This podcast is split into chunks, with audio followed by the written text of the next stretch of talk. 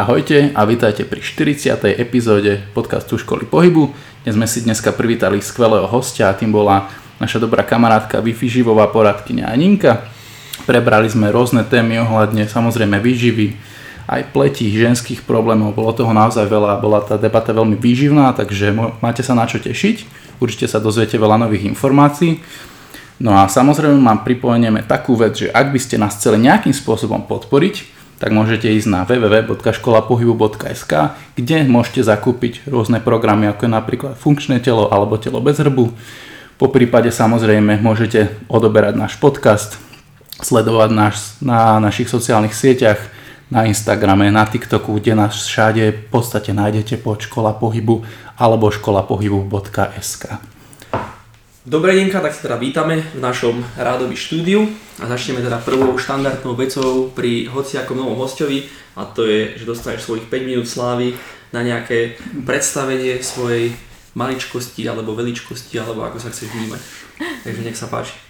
Uh, ďakujem pekne, tak ahojte. V prvom rade by som chcela určite poďakovať krásne za pozvanie do tohto podcastu a veľmi sa teším na náš rozhovor ľudí, ktorí počúvajú tento podcast, bude o mne najviac zaujímať asi to, že som certifikovaná výživová poradkyňa, ktorá kladie dôraz najmä na individualitu, na budovanie pozitívneho vzťahu s jedlom a vlastným telom.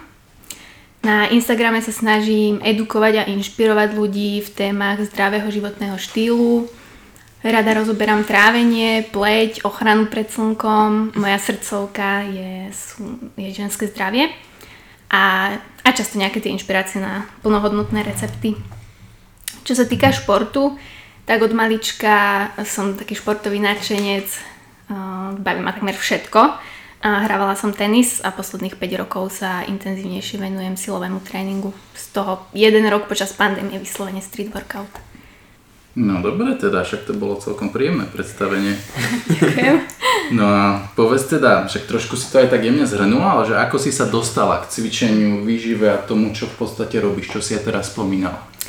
Tak e, k cvičeniu, k silovému tréningu som sa dostala z dôvodu toho, že po 6 rokoch hrania tenisu som už začínala mávať silnej bolesti chrbta a ramena, alebo som mala naozaj slabý ten chrbát. A ja už som od nejakých 15 chodívala sem tam do fitka, ale potom od tých 18, keď som prestala hrať uh, tenis, tak to prišlo tak intenzívne a už som pri tom zostala, som sa do toho tak nejak zamilovala a, a tam som tak zostala a páči sa mi to. A čo sa týka výživy, tak to už začalo tak nejak na základnej škole, keď som začala odmietať mamine desiaty a robila som si ich sama, že som bola fakt asi prvá v triede, že to takto nejak začala hneď riešiť. A, a potom tak spolu s tým cvičením sa to tak doplňalo, že som si začala o tom, o tom zisťovať. Ja som mala svoj zošitok a vždy aspoň raz do týždňa som si musela nejaké nové informácie napísať a niečo naštudovať, že také zlaté. A rada som pomáhala ľuďom, alebo teda edukovala ľudí z toho, čo ja som si sama zistila, že som to rada posúvala ďalej. A tak nejak týmto štýlom som sa dostala až do Brna na Fitness Inštitút k certifikácii z výživového poradenstva. Mhm. Skvelé. Dobre. Som aj nevedel takéto veci. Vidíš to? Mm-hmm. Dosvieš sa vždy niečo nové. Mm-hmm. Preto tu sedíme. Inside informácie. Každopádne poďme teda k nejakým konkrétnejším témam rovno. A jedna z najväčších tém, čo sa chud... pardon, čo sa, chudnu, teda, pardon, čo sa stravy týka, je samozrejme chudnutie, ako som už teda vyjadril, skôr než som chcel. A najmä teda v tomto ročnom období, Veľa ľudí si myslím, že keď počuje stravu, tak ich ani nič nenapadne. Uh, ako vnímaš, aké vnímaš najväčšie chyby, ktoré ľudia robia v hudnutí, keď sme to takto mohli začať? Tak aj skrz to, ako si sformuloval tú otázku, tak určite najväčšia chyba bude to, že ľudia to začnú riešiť mesiac, dva pred plavkovou sezónou. Mm. A, a zrazu jednoducho za ten mesiac chcú spraviť také zmeny, ktoré, ktoré sa dajú spraviť možno za ten rok. Eh, takže zdravo a aby to bolo udržateľné. Áno. Takže extrém vyvolá ďalší extrém a potom aj keď sa im to podarí, hej, s tým, že si jednoducho ľudia často nastavia veľký ten deficit, tak za pár mesiacov sa to vráti aj s úrokmi, len s tým, že stihli stratiť aj nejakú svalovú hmotu, čo nie je vôbec ideálne. Mm-hmm. A takže tam to zhrniem asi tým, že ľudia sú netrpezliví a nejak odmietajú výjsť z tej komfortnej zóny takým zdravým spôsobom, že jednoducho fakt si začať budovať ten zdravý životný štýl a, a, a takýmto štýlom proste dosiahnu o mnoho viac a, a lepšie a rýchlejšie a nebudú sa tam motať v, nejakom, v nejakých kruhoch. Určite problémom je demonizovanie určitých, určitých skupín potravín, hej, čo poznáme, pečivo a tuky nemôže, lebo sa to automaticky uloží do tukových zásob a že tá, tá ed- edukovanosť tých ľudí by mohla byť na, na, lepšej, na lepšej úrovni a určite aj v školách tomu venovať viac mm-hmm. pozornosti. A potom také konkrétnejšie, že ľudia mávajú nedostatok bielkovín, nedávajú dôslednosť na príjem vlákniny, ktorá... Tieto dve sú vlastne extrémne dôležité už len skrz to, aby človek nepocitoval až taký hlad pri tom deficite. No a potom paradox dnešnej dietujúcej doby, kedy ľudia dietujú aj niekoľko rokov, alebo teda sa o to snažia a stále sa tam točia. Je to podhodnocovanie príjmu a toho, že už ich bazálny metabolizmus vie byť veľmi nízko, fakt, že v extrémnych číslach a jednoducho tam už človek nemôže ísť nižšie, už sa to nedá, hej, človek sa čuduje, že on nie je už nič a stále to nejde. Mm. A, a ťažko počúvajú to, že, že by mali začať jesť viac. Tak. Dve veci, ktoré by som iba rád zdôraznil, je, že zase nám tu opakuje slovíčko, ktoré už sme pri viacerých témach počuli a to je edukácia. Poviem tak veľmi rýchlo, lebo rád to zdôrazňujem, že edukácia je dôležitá v každom smere. A druhá je, že by som chcel vetovať keby toto konštantné chudnutie a robiť to takto nárazovo a zlým prístupom ku strave, lebo veľa ľudí o mne napríklad nevie, že neviem, či je správny výraz, možno ma teraz po, po, opravíš teda, ale že chronická dieta, mm-hmm. neviem, či je správny výraz, ak som to, tomu teraz správne pochopil, tak to je niečo, kedy stále chudneš a potom rýchlo pribereš a potom chudneš a robíš to celý život. Mm-hmm. Ak teda som použil správny výraz, tak to je niečo, v čom som bol dlho. Tomáš by vám vedel povedať? 8 rokov snať, hej, odkedy som začal cvičiť, čiže až teraz vlastne posledné, že to je skoro 2 roky, som sa z toho nejakým spôsobom dostal. Dúfajme, že nastálo. Ale bol to proces, bol to proces, ktorý bol naozaj náročný a zase by som iba chcel vetovať, čo si povedala, veľmi dôležitou súčasťou toho bolo náprava vzťahu ku jedlu, takým, on to tak ľahko hovorí, ale keby naozaj sa skamošiť s tým jedlom bol veľmi dôležitý bod, čiže, mm. čiže iba tak. Áno. Že, no. že jedlo je priateľ. Áno, mm-hmm. presne. Teraz som mal na raňajky kajzerku so sirčekom. Tak to je výborné. Mm-hmm. S že? Sa hodí.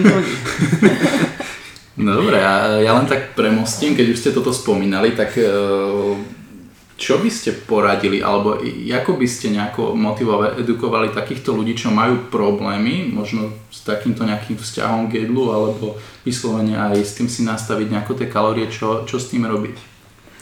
Uh, za mňa je fakt, že bod číslo 1 nájsť takú vnútornú motiváciu, taký hlbší cieľ toho, čo chcem dosiahnuť. Mm-hmm. Pretože ľudia často majú také povrchné, že, že ak chcem vyzerať ako toto dievča, alebo chcem, aby ma ľudia chválili mm-hmm. a takéto veci, že naozaj si uvedomiť ten dopad uh, tej stravy, jej vplyv na to naše zdravie a, a vplyv tých každodenných rozhodnutí. A v tom takisto je to tá disciplína, pretože motivácia, motivácia príde, motivácia odíde, motivácia mm-hmm. sa dlho u nás e, nedrží, ale vtedy prichádza tá disciplína a to vedieť nájsť ten rozdiel v tom, čo chcem teraz a čo chcem dosiahnuť dlhodoba. Mm. Že, že je síce super, že mám chuť na celý ten čokoládový koláč, ale dám si kúsok a, a tým nič nepokazím a budem aj budovať pozitívny vzťah s jedlom a, a zároveň nepokazím si ten cieľ. Než to, keby zjem celý ten koláč, tak asi sa úplne k tomu cieľu nebudem približovať. Mm-hmm, Takže aj toto si uvedomiť, že jednoducho tie veci tam budú, ani neodídu, môžem si dať zase kúsok mm-hmm. zajtra. Toto mm-hmm. sú také dosť na tú hlavu, ono je to fakt dosť aj mm-hmm. o tej hlave. A teda rozhodne pomalé a udržateľné zmeny tom, v tom stravovaní a celkovo v tom životnom štýle. Že než začnem zrazu, prídem z gauča a začnem behať 10 km každý deň, hej, môže z toho prísť skôr zranenie, než mm-hmm. niečo iné. A, a takisto aj, aj v tej strave. Ja ako tréner by som tomu iba pridal, lebo však musím toto riešiť z každú chvíľu, je jednoducho nestresovať týchto ľudí mm. a neprinášať im ďalší stres cez tú stravu. Preto veľmi minimálne, ja vlastne No tak, ja sa nehrám na to, že som nejaký nutričný poradca, čiže keď už by som niekoho potreboval takto riešiť, tak by som ho niekam poslal, ale každopádne nerobím jedálničky, nerobím striktné jedálničky ľuďom, iba sa ich snažíš nasmerovať nejakým spôsobom a hlavne im od prvej chvíle vysvetľuje, že nie sú zlé a dobré potraviny v svojej podstate od základu ako to je, že ani tá jahodová milka nie je úplne zlá v svojej podstate, hej, že, lebo, lebo v momente, včera som mal zaujímavú diskusiu o, to, o tomto s jedným klientom, či sa na to pozrieme cez stravu alebo či sa na to pozrieme cez iné veci v živote, tak e, pridávaním emócií k nejakým veciam, či už je negatívna alebo zlá, vždy spôsobíš len väčší problém, presne ako aj uh, si vlastne ty zdôrazňovala predtým. Čiže keď dám príklad, ty si odmietneš dať sladkosť, ale s tým, že je to skvelá vec, mm-hmm. tak ju dávaš na piedestál a budeš po nej vždy túžiť. Túžiť, mhm. Alebo keď niečo prestaneš jesť, pretože to je veľmi zlé, tak potom si to nebudeš schopný dať, ani keď by si si to dať mal, pretože to je najhoršia vec na svete. Mm. Toto sa týka jedla iných vecí, ale takže taký pohľad strenerského sveta. Áno, určite. A práve veľa v tomto vie pomôcť ľuďom pridať tam tú zodpovednosť druhého človeka. Mhm. Tým myslím teda bude už nutričného terapeuta, alebo poradcu, alebo dietológa, kedy tam tá zodpovednosť aj k ďalšiemu človeku zväčša a takmer vždy toho človeka minimálne posunie bližšie k tomu cieľu, ak nie priamo to, čo Určite. chce dosiahnuť. Ja by som dal takú otázočku na Margo toho, lenže si e, spomínala teraz nejakých tých ľudí, čo teda môžu viesť týchto ľudí k nejakému vytúženému cieľu. Ako vnímaš e, nejakú, nejaký akt trénerov, že sa všetci do istej miery hrajú na tre- po, poradcov vo výžive a robia jedálničky vo veľkom aj bez dostatočného vzdelania? Ono je to určite nezodpovedné, pretože neviem, či si tí ľudia ne, neuvedomujú, že tu ide o zdravie tých ľudí. A naozaj oni môžu vyvinúť proste zlý vzťah, či už s tým jedlom, alebo naozaj ten metabolizmus pošramotiť a, a rozhodne jednoducho tam to vzdelanie je dosť dôležité. Nie je to len o tých kalóriách. Tam je veľmi veľa vecí proste okolo toho, ktoré sú možno aj dôležitejšie. A hlavne tá individualita. To ako pri tých jedálničkoch e, kopírovacích, tak to je extrém. No. Určite. Mm, no to je pravda. To, akože neviem, či sa to deje aj teraz v takej miere, ale kedysi to bol mm. naozaj dosť trend, že aj ľudia sa na to sťažovali. Ja som si to všimol, že ja neviem, nejaké Instagramerky, ľudia, tréneri, fakt, že proste šablón, šablónový jedálniček dávali úplne všetkým, len tam, ja neviem, prehodili nejaké úplne jednoduché veci. A všetci mali úplne to isté. To je No. presne tá zodpovednosť, o ktorej sa bavíme. No. Toto je tento máš priemysel. Takzvaný individuálny prístup. Ale fakt, že už vidno, že sa posúva tá doba a tým, že sa o tom píše a hovorí sa o tom, že fakt, že takéto veci by sa diať nemali, že fakt sa vo veľa veciach posúvame k lepšiemu a za to som veľmi rada. Hej. Dobre, posúďme sa teraz zase trošku ďalej, aj keď možno aj neúplne priamo. Uh, mala si teda otázku od ne- uh, našeho diváka, ktorá sa teda hodí, lebo ja to teda pijem momentálne, aby diváci vedeli uh, kolu bez cukru. To je moje, môj, môj hriech na niekedy aj každodennej bázi, musím sa priznať, ale inak sa snažím to obmedzovať. Každopádne, čo si teda myslíš o umelých sladidlách v nápojoch? A to je vlastne otázka. Nemám s tým problém, pokiaľ to nie je naozaj, že jediný druh sladkej veci, ktorú človek do seba dá. Že jednoducho naozaj má až problém alebo strach si dať klasický cukor alebo odmieta vyslovene, že už to ide až do tej ortorexie, že keď je to naozaj proste už posadnutosť. A aj skrz to, že keď je to naozaj že pravidelné, každodenné, že jednoducho tam nie sú len nápoje, to sú aj rôzne sirupy, omáčky, zmrzliny, ako teraz to sa to dáva už naozaj všade, tak e, vie to mať negatívny dopad na ten mikrobióm, tým, že sú to tie alkoholové cukry, ktoré len prebehnú tým našim traktom, nie je to úplne ideálne, vie, vedia tam byť tie tráviace ťažkosti, ľudia sa večer zväčša, potom celom dni cítia nafúknutí, vedia tam byť zápchy alebo opak. A to je najmä pri tých sladidlách ako sukralóza, sacharín a sulfám, ale už v dnešnej dobe ako keby sa tieto informácie dostali už aj k tým výrobcom týchto výrobkov a už vidím veľmi často, že sa používa skôr stevia v podobe steviolglikozidu alebo erytritol alebo xylitol, brezový cukor, čo sú určite lepšie, lepšie možnosti. Mhm. Ty si spomenula, čo to bolo, ortorexia? Mhm. Môžeš iba v krátkosti vysvetliť, že čo to vlastne je? To je to, keď uh, začneme byť posadnutí zdravým životným štýlom a čistotou potravín a ich pôvodom a jednoducho musíme si variť len sami. Neexistuje, aby sme jedli v reštaurácii alebo na nejakej oslave by sme si dali niečo, čo nevieme, čo v tom je a aké to, aké to má zloženie. Mm. Takže toto je tiež no, taký fenomén mm, dnešnej všetko doby. musí byť bio, eco, raw, Jo. cold pressed, halal a košer. Áno. No, dobre. A sú aj takí ľudia, no. Určite. Akože treba mať všetkom nejakú zdravú mieru. Tiež si myslím, že samozrejme tie biopotraviny majú svoje opodstatnenie, to v pohode, ale tiež niekedy nie je na škodu, neviem si dať nejakú, že možno to není bio, ale je to slovenská nejaká lokálna račinka. Áno. Alebo tak, že je to úplne v poriadku. Tam určite súhlasím s tým, čo sa už teraz dlhšie rieši ten pomer 80 ku 20. Že to je naozaj taká zdravá miera aj pre tú hlavu, že aj na tú duš, dušičku si dáme niečo, proste, čo máme naozaj radi. Proste nebeme teraz, že už nikdy si nedáme horálku, lebo proste.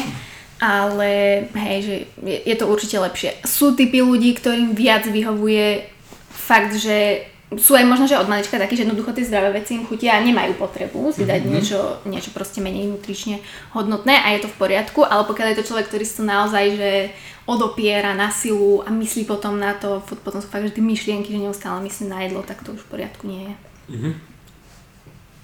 Áno. Áno, je to tak. No a keď už si aj predtým spomínala v podstate to trávenie, je to taká celkom veľká téma. A prečo myslíš, že ľudia mávajú nejaké problémy s tým trávením, alebo možno ako si ja môžu ľahko pomôcť? Nejakú jednoduchú radu? No, keďže trávenie je moja veľmi obľúbená téma, tak úplne jednoduché to nebude a Jasné. krátko. A pri trávení je určite číslo 1 vláknina, ktorá, už som ju spomínala, hej, že, že zvyšuje nasytenie po jedle. Ale nie je to len o tom. Jednoducho vláknina je živina pre náš mikrobióm, pre bunky našich čriev a mikrobióm e, má ochrannú funkciu pred patogénmi, je to vlastne naša imunita, takže čím zdravší mikrobióm máme a spokojnejší, tým menej náchylnejší sme na rôzne choroby a ochorenia, či už čriev alebo iné imunitné. A čo sa moc nevie, docela taká zaujímavosť, tak vlastne vďaka vláknine sa vie znížiť aj cholesterol v tele, pretože tam je vlastne taká kaskada reakcií, že vláknina sa v hrubom čreve mení na nasytené kyseliny s krátkým reťazcom. A tie na to, keďže sú to tuky, potrebujeme žlčové kyseliny na to ich e, e, rozpustenie. A žlčové kyseliny v sebe obsahujú cholesterol. A napríklad veľa ľudí, čo napríklad aj má, že môže sa stať, že majú veľký LDL, vysoký cholesterol, ten zlý v úvodzovkách, tak e, a nejedia vôbec žiadne údené, mastné, jednoducho nevedia, že čím to môže byť, môže to byť aj nedostatkom vlákniny. To je docela zaujímavé. To je to zaujímavé. No. A určite číslo 2, čo treba spomenúť, sú prirodzené probiotika a tá dôležitosť dávať prednosť tým prirodzeným potravinám a to už sa všetkého to, toto týka, celého stravovania pred tými doplnkami výživy a inými suplementami, keďže si treba naozaj uvedomiť, že to už je len tá čerešnička na torte a nie, že tým budeme riešiť nejaké hlavné piliere. Uh, to sú samozrejme už tie klasiky uh, kyslomliečné výrobky ako kefír, acitko, brinza je super, skýr alebo grécky jogurt a potom fermentovaná zelenina a rôzne tie fermentované čaje. Ale zároveň tie doplnky uh, v podobe probiotík určite sú na mieste počas liečby antibiotikami, to je určite must, to musí byť. Uh, Keď človek je dlhšie v nemocnici, tak je to fajn, že keď tam jednoducho musí kvôli nejakému zraneniu alebo nejakej operácii zostať dlhšie, tak uh, to veľmi napomôže uh, tej imunite. A samozrejme aj pri cestovaní, mm, keď ideme do nejakých menej hygienických krajín. A čo je možno tiež taká zaujímavosť, tak e, vytrvalostní športovci, ktorí vyslovene, že behávajú maratón alebo tak, alebo cyklisti profesionálni, ktorí majú naozaj veľmi veľa toho po- pohybu, tým, že pohyb nám pomáha s peristaltikou čriev, tak musia používať tieto doplnky v podobe probiotík skrz e, tzv. leaky gut, že pre, prepúšťajúce črevo. Mm-hmm. Že jednoducho toho pohybu je tam tak veľa a tá peristaltika je taká rýchla, že im to proste nestíha. Takže vie byť aj ta, takýto extrém. A ešte k tým doplnkom len pridám, že na čo si dávať naozaj pozor je, aby bolo niekde na obalo napísané, že je to biofilný charakter a to znamená, že naozaj prejdú bez poškodenia uh, aj žalúdočnou kyselinou až do čriev a až tam začnú pôsobiť. To je na tom dosť dôležité, aby nám nezomreli v žalúdku, lebo to moc nebudeme z toho profitovať. Mhm. Jasne. A- aby sa to dostalo zo žalúdka už do toho tenkého čreva. Hej, lebo až tamto budeme, uh, bude to mať nejaký užitok.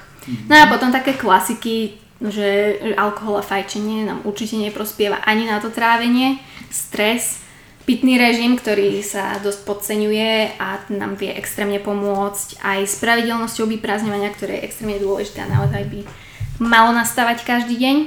A E, takisto rôznorodosť toho mikrobiomu, čo zabezpečíme pestrosťou stravy, lebo aj s tým sa e, dosť stretávam, že ľudia tak nejak striedajú nejakých 10-15 jedál v kuse do kolečka, aj stále si kupujú tú istú zeleninu, to isté ovocie, že naozaj aj to tak striedať a skúšať nové veci, e, to tiež vie priniesť e, ovocie. A tiež môže byť problém bezlepková strava, čo v dnešnej dobe robia alebo majú túto stravu aj ľudia, ktorí nemajú problém s lepkom, pretože tam vie nastať problém, uh, že vyradia všetky, všetky obilniny. A obilninu, obilniny sú našim najväčším zdrojom uh, vlákniny. A tým pádom potom sa uh, extrémne znižuje diverzita, diverzita toho mikrobiomu. No a potom už len také tie, že transmastné tuky, stužené tuky, to masné jedlo, nie je to úplne najideálnejšie nejak strašne často. A, a potom tá kombinácia tých nasytených tukov a jednoduchých cukrov v podobe tých e, cukroviniek a takýchto vecí. Je to v poriadku sem tam aj každý deň si trochu dať, ale už potom, keď človek vyslovene ide len na tie kalórie a vyplňa ich jednoducho takýmito vecami, Jasne. tak potom to trávenie Jasne. nie je dobré. Vyčerpávajúce. Áno. E, Spomenula si teda nejaké doplnky výživy, čož ma teda zaujalo v kontexte tom, že samozrejme doplnky výživy sú veľkou súčasťou cvičiaceho svetu. Ja, ja nepatrím nejakým veľkým fanúšikom doplnkov výživy, myslím, že ani ty to máš. Tak mám sem tam proteín raz za pár mesiacov a tým. Je to čisto z dôvodu toho, že sme do istej miery vzdelanejší v tomto svete a vieme, že veľa z nich až tak veľa toho nerobí. Uh, čiže keby si mohla takto povedať, ako by, ako by sa, aký je tvoj názor na doplnky výživy? Myslím teraz také typické cvičiace doplnky, nie že probiotika a podobne. Ale samozrejme môžeme sa porozprávať aj o nejakých multivitamínoch a podobne. A ktoré by si teda odporúčila, že vždy majú nejaký efekt podľa teba? Má ich zmysel brať? Ktoré vôbec? Ktoré sú vyhodené peniaze? Takže tak. Tak začnem určite proteínom. Ten pozná, poznajú asi všetci. A pri proteíne, takto, problém žien je docela, že majú nedostatok bielkovín a tam vie naozaj pomôcť ten proteín, že jednoducho spravia si nejaké smoothy, zarobia si to s mliekom a s banánom. A, a je to úplne v poriadku, je to veľ, veľ, z, veľmi plnohodnotný zdroj bielkovín s e, veľkou biologickou hodnotou. Takže aj aminokyselinovým spektrom, takže tam je to úplne v poriadku a tam už si vedia nájsť uh, čiže aj vegetariáni, vegáni, aj rôzne tie strukovinové, obilninové a je toho už naozaj veľa. Takže s tým nemám problém, ale tiež potom už si hľadať aj lepšie dosladenie, že už naozaj tá stevia sa používa vo viacerých, že nehľadať tam moc tú sukralózu. A potom čo sa týka kreatínu, tak kreatín, ten má, ten je doplnok asi najviac skúmaný, má najviac uh, jednoducho tých výskumov na ňom, že naozaj uh, je fajn si ho dávať, pokiaľ človek má nejaké tie ciele v tom fitku a chce napredovať, tak to môže byť fajn aj pre ženy. Ne, nie, nie je to nejaký strašiak, že nebudeme teraz vyzerať ako, ako muži. A potom z tých asi, čo by som úplne, že to nie je nejak potrebné, sú asi BCAčka. Tam jediný taký, že prípad, kedy to môže byť fajn, je práve u tých vegánov, tým, že, že tam sú práve tie aminokyseliny, ktoré zväčša tí vegáni postrádajú. A vtedy to môže byť fajn napríklad v spojení s tým proteínom vegánskym. Ale inak to ako nie je absolútne potrebné, že už aj v tom proteíne sú jednoducho tie aminokyseliny a nemusí ich človek si dávať zvlášť. A, a do toho patrí takisto aj spalovače, ktoré sú skôr len asi tak na tú hlavu. Ako vedia trošku možno zvýšiť tú termogenézu a, a nejak ako ten zohrev toho tela, ale nie je to nič také. Ako zväčša stačí si dať kávu. Aj tak v tom Áno, zväčša býva áno. kofeín a to asi stačí. Kávička fajn pred tréningom. Tak. No to máme všetci radi. Áno. Dobre, takže sme zhrnuli teda, že väčšina doplnkov sú len o peniazoch a o marketingu. A je to proste tak, je mi ľúto. Áno, Je mi ľúto. akože určite isté veci vieš doplniť, presne ak sa hovorila proteín alebo tak a niektoré, presne ak si spomínal, čo sme ešte nerozobrali, možno niektoré druhy minerálov, ak je niečo deficitné, ale, ale moc sa to hypuje, tiež si Hej, myslím. tie ale aj s tým proteínom je to také, že je tam, Že je, to, to je, to, je to skôr o užitočnosti a nie, že si využiješ dávam tu ozovky anabolické okno a vďaka tomu nabereš o kilo svalu navyše, lebo si si dal proteíny, že po tréningu. Áno, áno, takéto do pol hodiny Áno, rýchlo áno, vypiť proteín. Je to proste len, uh, Brosa. máš málo bielkovín, dáš si proteín.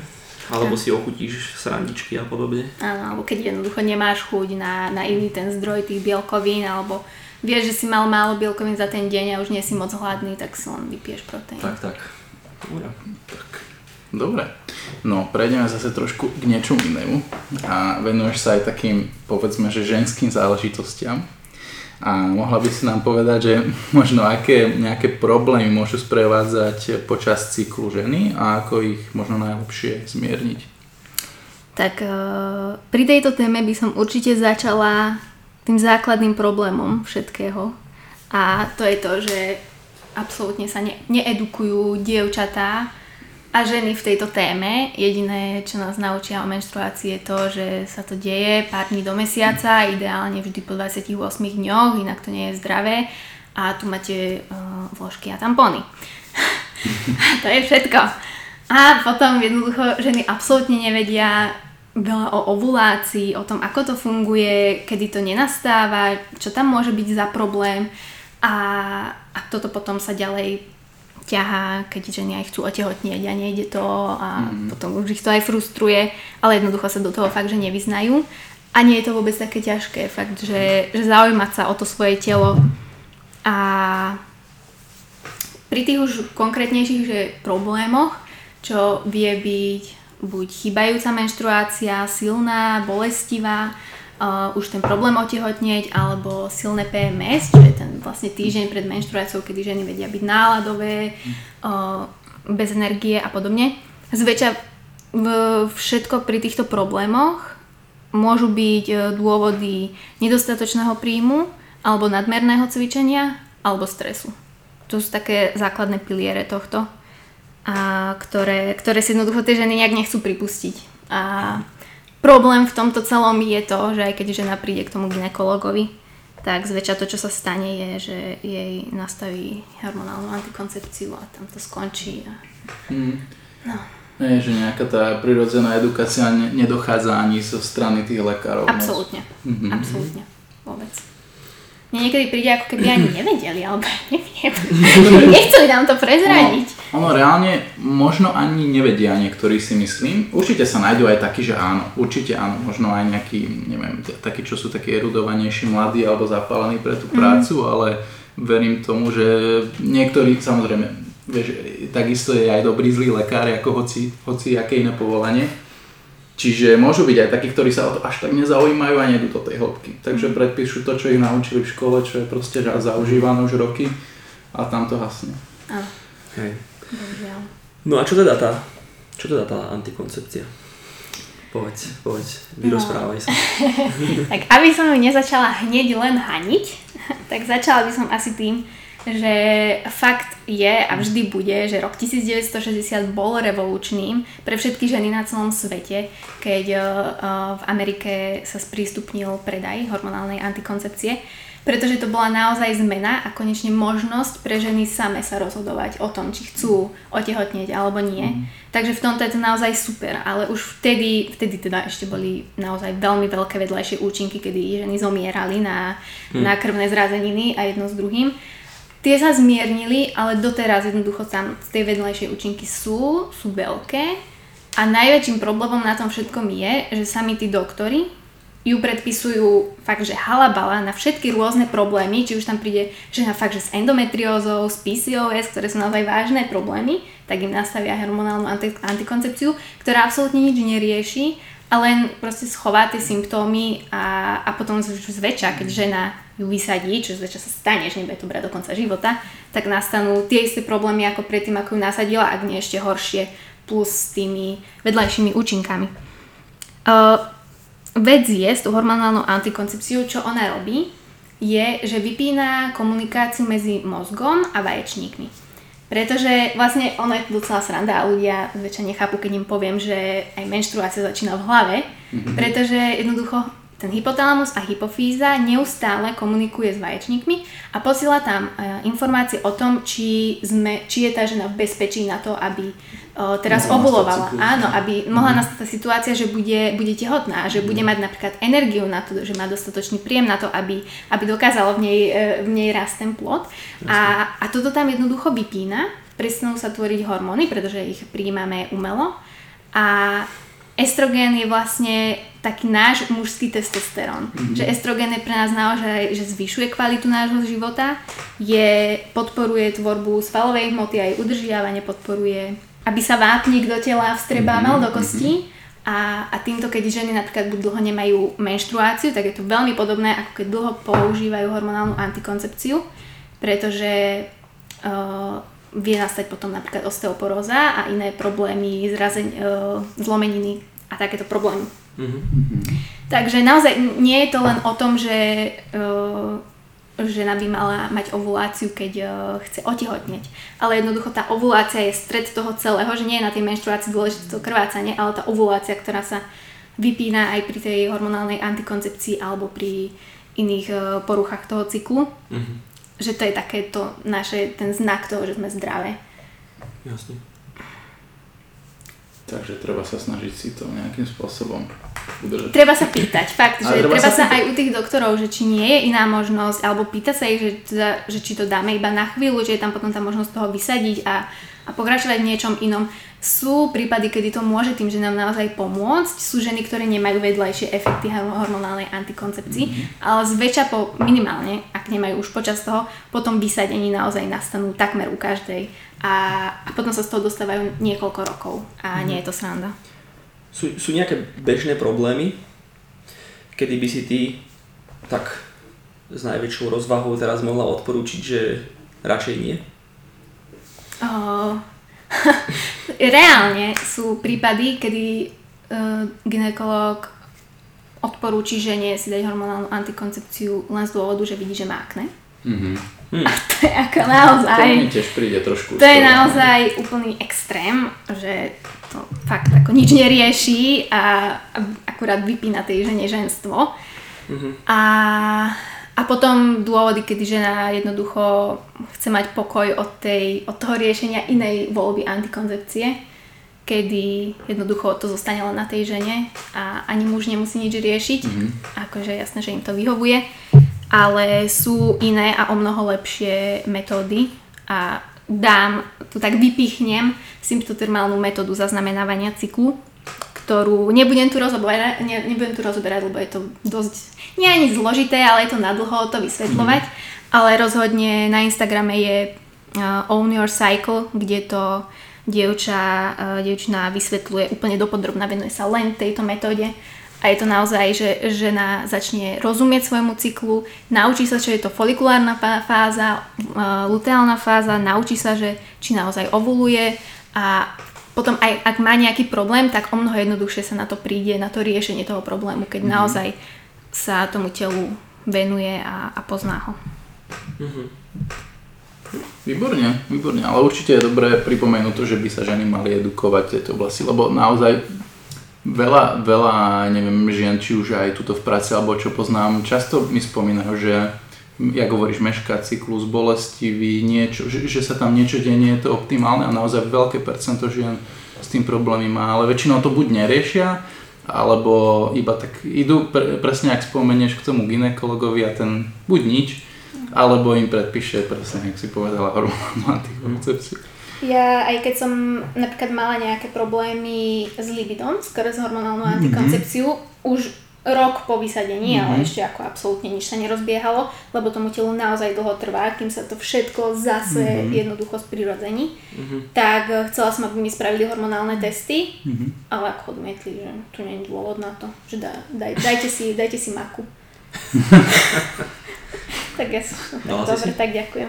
Hej, ja už som v tom období dosť dlho ako si dávala, ale nejak to nerobilo, tak som myslela, že možno zistiť, že ako som na tom bolo lepšie, ale javne nie. Musela, musela som ísť iným smerom. Ja len poviem, že som rád, že nemám menštruáciu. Som rada, že si to uvedomuješ. Je to Ja náročné. som za to vďačný už dlho.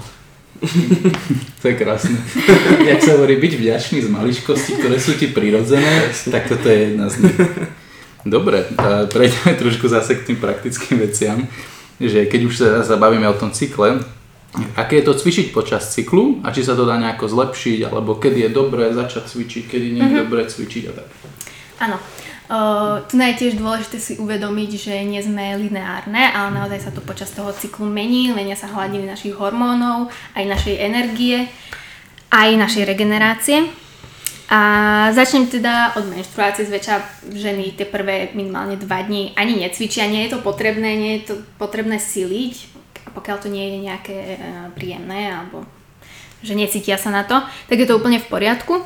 Ale už potom e, od toho tretieho a viac e, začína sa nám zdvíhať estrogen v tele a tým sa nám začne zdvíhať sila, začneme byť silnejšie, začneme mať lepšiu regeneráciu, lepšiu náladu, väčšiu motiváciu do toho cvičenia. Toto je vlastne najlepšie obdobie, fakt, že to takže hrotiť v tom fitku, že fakt je na to tu priestor až do ovulácie, kedy to je úplne ten, ten pík toho všetkého, že tam sme celkovo žiarime najviac, tam je to proste úplne super, sa cítime. A potom nastane ovulácia, padne estrogen, príde progesterón, ten moc nemáme radi. A tam pomaličky odchádza nám sila, energia, tá motivácia, tá nálada, eh, kde naozaj by sme mali pomaličky zase zvoľňovať, čím sa viac blížime k tej menštruácii, začať voliť viac aeróbne cvičenia, než tie anaeróbne.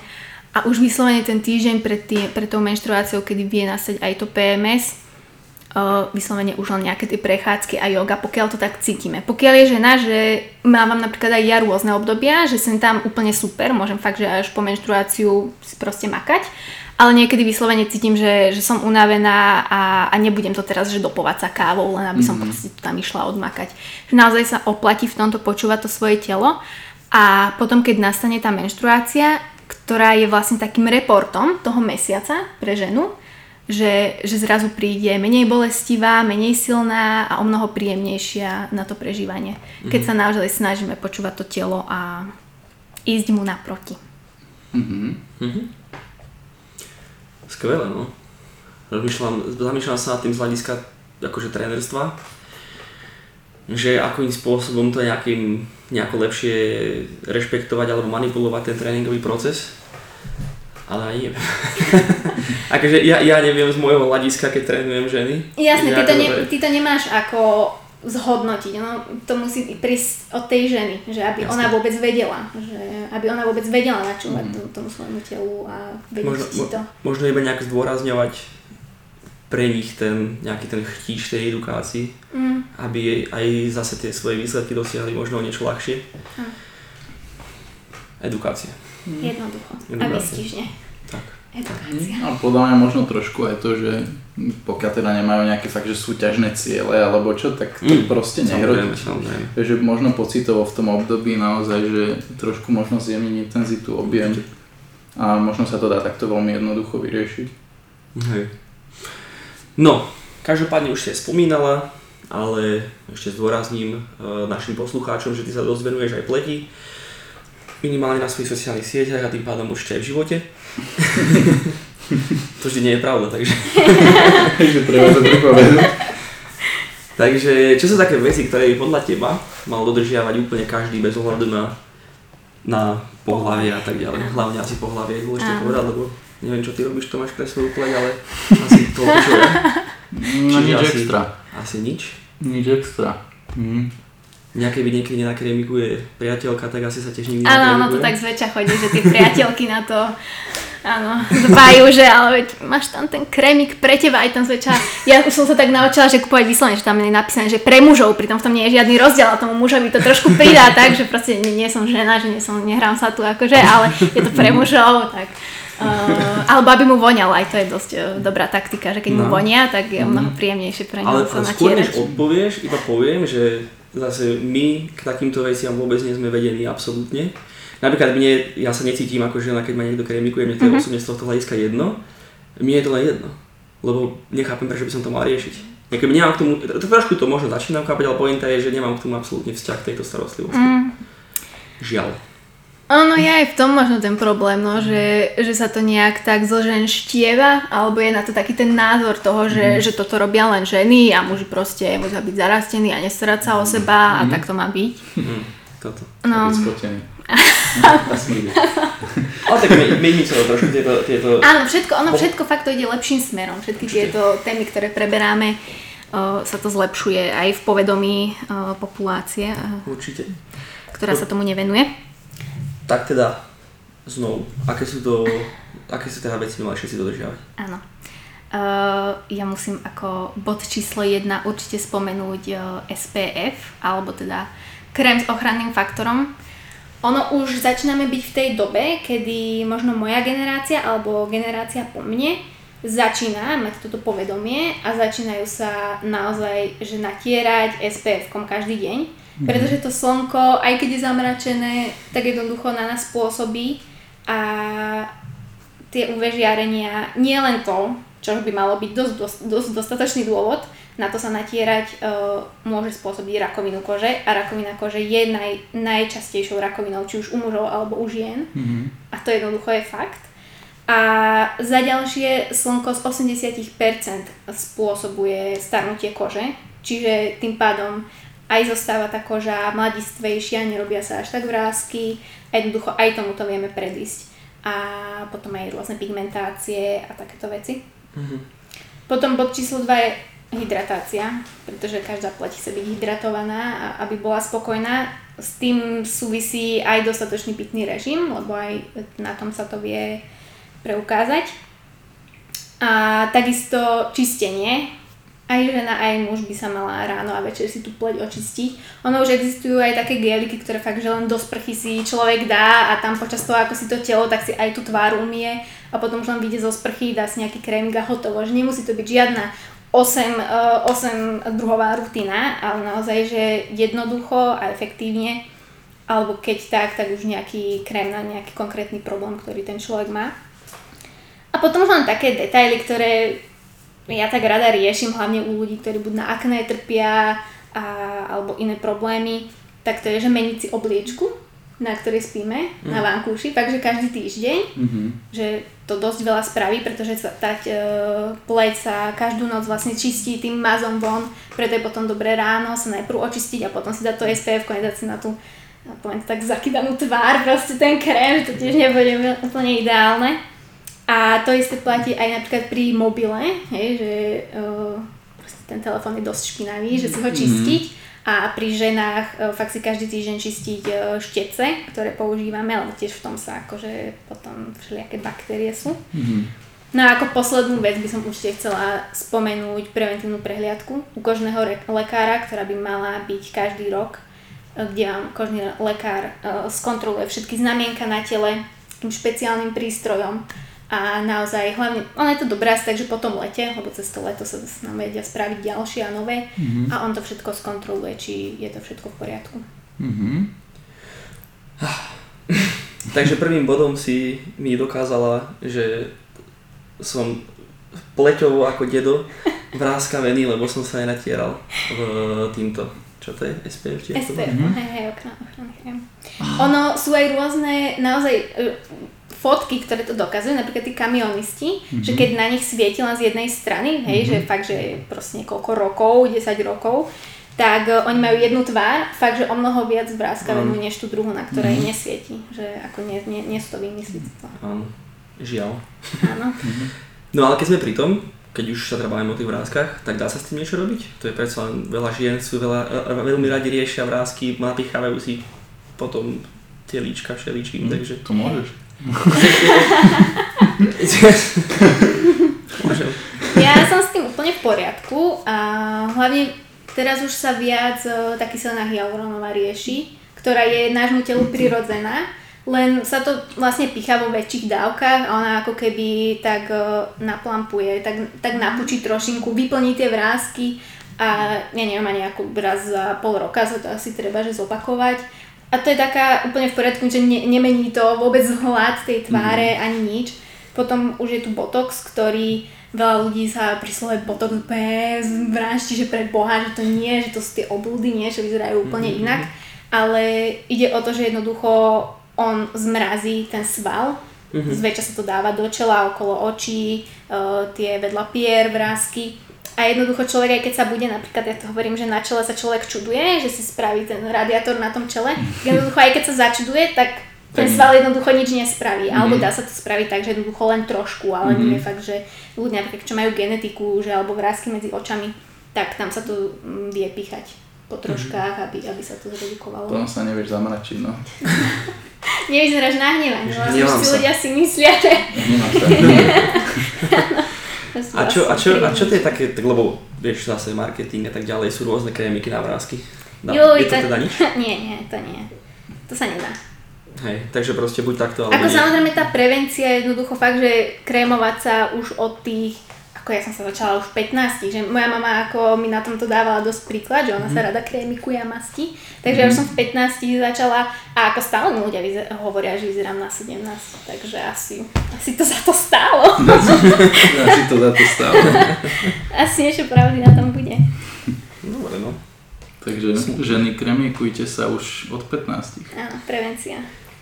Nie len ženy. Ale aj muži. Aj muži. A, to som nedodal. Muži od 13. Á, á. Jak začne raz prvé ochlpenie. Dobre. Dobrý znak. No, dobre. Ehm, dobre, a podľa mňa sme toho prebrali celkom dosť.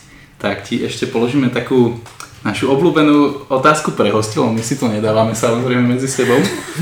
A že čo by si poradila svojmu mladšiemu ja? Uh, ja nie som moc dobrý filozof, ale ja celkovo nejak nemám problém s tým, že ak som aj nejaké chyby v živote spravila alebo nejaké problémy z toho vznikli, že ja som človek, ktorý sa snaží fakt, že maximálne z toho využiť a naučiť sa z toho a potom to aj posielať ďalej, aby proste ľudia okolo mňa mhm. tie isté chyby nerobili. Takže, ale taký problém, ktorý mám a už je to o mnoho lepšie, ale stále musím na tom pracovať, je určite, určite to, že nebrať názor druhých ľudí ako niečo posvetné, mm. ale naozaj si stáť za tým vlastným a robiť to, čo baví mňa, a nie to, čo je odo mňa nejak tak uh, očakávané. Mm-hmm. Mm-hmm. Ja by som si poradil natierať sa SPF od malička, aby som nebol takýto učudovaný. Aby si mal radiátor na čele. Radiátor na čele. Alebo Batmana niekedy a podobné srandy, čo ti tam vznikajú.